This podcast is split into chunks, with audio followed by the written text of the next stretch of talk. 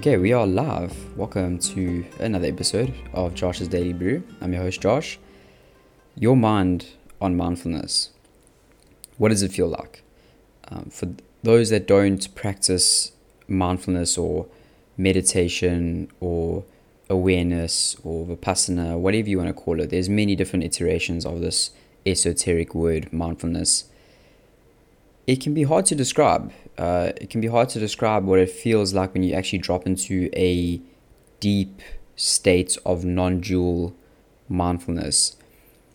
And obviously, the best way to do it is to experience it. But the analogy that I love to give time and time again is when you see trees in the distance, like bustling about, and you are sitting in the comfort of your own home, and there's this very noticeable barrier between you and the world outside.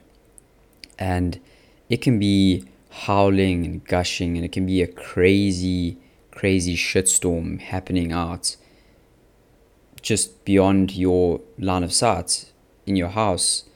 The trees could be going nuts, things could be just absolutely going haywire, but inside your house, inside your home, you are perfectly fine. You're safe. Uh, you're just seeing it for what it is, which is just the most natural occurrence, which is a weather pattern playing its part in the ebb and flow of existence.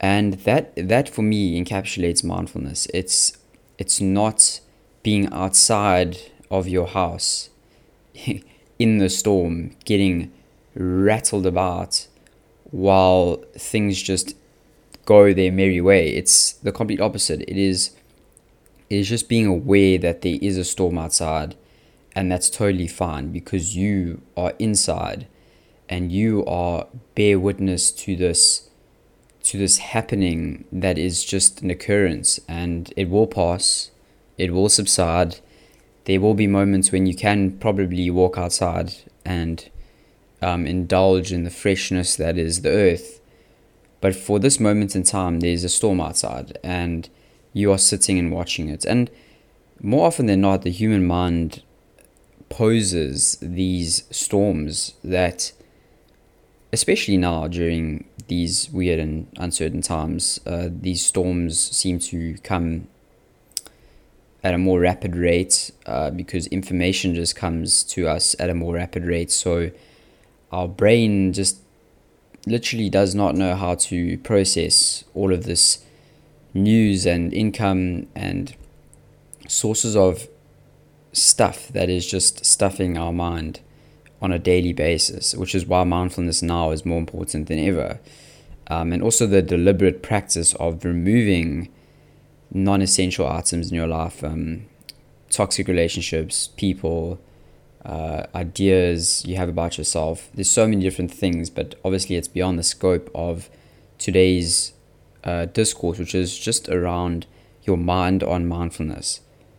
And I'm so passionate about this because mindfulness has changed my life in, in many ways. It's it's made me more aware of my very self-destructive tendencies and it's really given me peace of peace from mind. I actually like that term rather from Naval, uh, who I enjoy following. But uh, I practice twice a day usually, uh, 10 minutes in the morning, 10 minutes in the evening.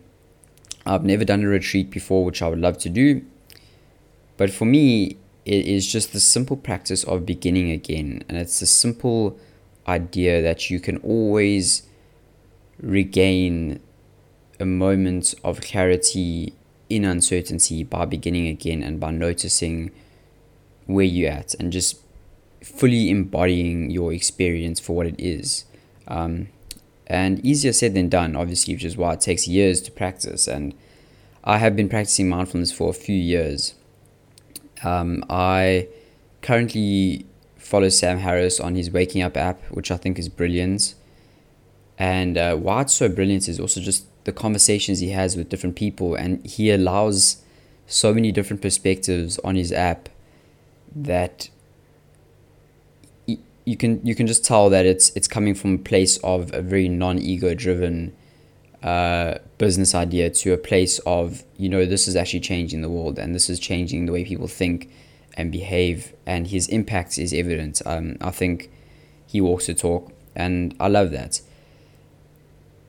and what's interesting is that i was listening to waking up this morning and uh, sam harris has a, has a new uh, has a new like learning section on it with joseph goldstein and uh, he's Sam speaks about Joseph as being a good friend, but they have opposing ideas of what it means to be mindful. And if I'm not mistaken, Joseph is in the very older traditional mindset of reaching like nirvana or enlightenment, whereas Sam is more with the the fact of the matter of just returning to this prior state of consciousness, and it's not about reaching a goal, so to speak. Um, I'm not too sure where I fit in that spectrum, but I do prefer Sam's uh, teachings and way of explaining it. But Joseph is a brilliant teacher, and, and I've been listening to him for the past few mornings, and uh, that's what compelled me to jump on here this morning because there's a lot going on in the world at the moment. Um, and Joseph was talking about impermanence. And immediately to me, what sprang to mind was this like sacred union of mindfulness between acceptance and impermanence. And I think that's those are the two polarities that merge when you are enlightened or mindful. Um, because I don't think the one can live without the other. So it would probably be the acceptance of impermanence.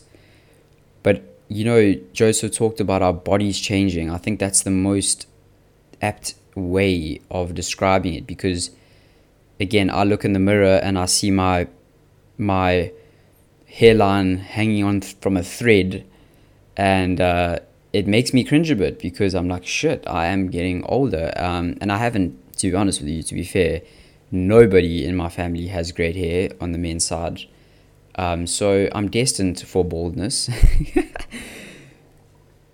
and for me, that as scary as it is, when I'm mindful it's just so beautiful to accept that I'm this impermanent sentient being that's walking this earth for a period of time, that's hurling through space at a rate I don't even know.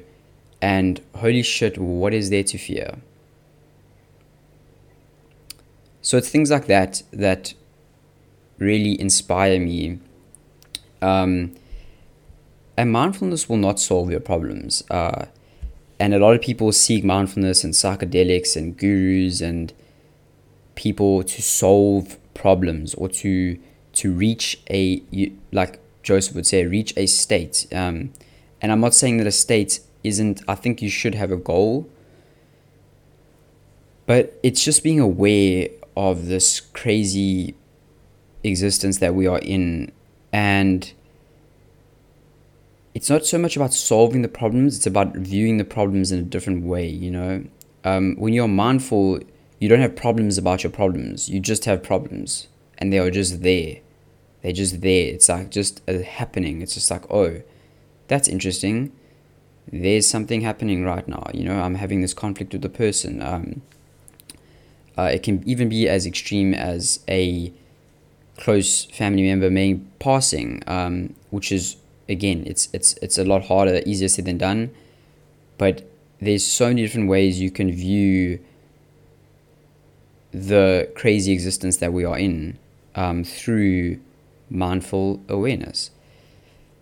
And I will add is that if you are new to my channel, uh, I'm a big fan of the the union also of diet and mindfulness because all these gurus, all these self help people, they all speak about changing mindsets, uh, being mindful, being awakened, all of these good things, which which does give you immense clarity and it does give you immense peace. But what a lot of people forget is that your diet, in my opinion, plays a huge part in how mindful you can be. And uh, I'm a fan of uh, keto, carnivore, low carb diets not everyone will agree with me, but in that case, it doesn't matter because what works for you works for you. Um, I'm not here to tell you what to believe or what to do. I'm just here to tell you what I think is a good idea for people that are suffering or people with gut related issues. And what's interesting is that my mindfulness game has just like up to 10 times since removing, you know, toxic plant foods from our from my diet. Um, and I've and I've been on this journey a long time and I've seen very many different facets of it. And if you want to go learn learn more, you can go read my blog joshneyman.com. Got some stuff on there. But basically, you know, it makes sense. It's like when you are when you're feeding your body things that it doesn't deserve and toxic plant materials or grains or alcohol or stuff, you will be probably more anxious than your normal self because your body is like literally detoxing. Your body is literally telling you that things are not right, you know, and that affects your brain. You know, a lot of people have heard about the gut brain axis. And uh, that's why I think it's so important as well to merge, you know, mindfulness with good eating practices. And then, of course, you get movement, you get sex, you get love, you get uh, God, religion, all of these other things that just play into this existence that we are in. And I urge you, go practice mindfulness if you haven't. If you are doing it, I would love to hear your thoughts as to what you think about that. you know, reaching a state um, diet and its role in mindfulness, all of these different, beautiful, wonderful things. I would love to hear your thoughts.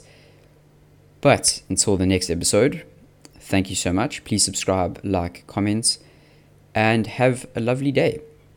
Be mindful.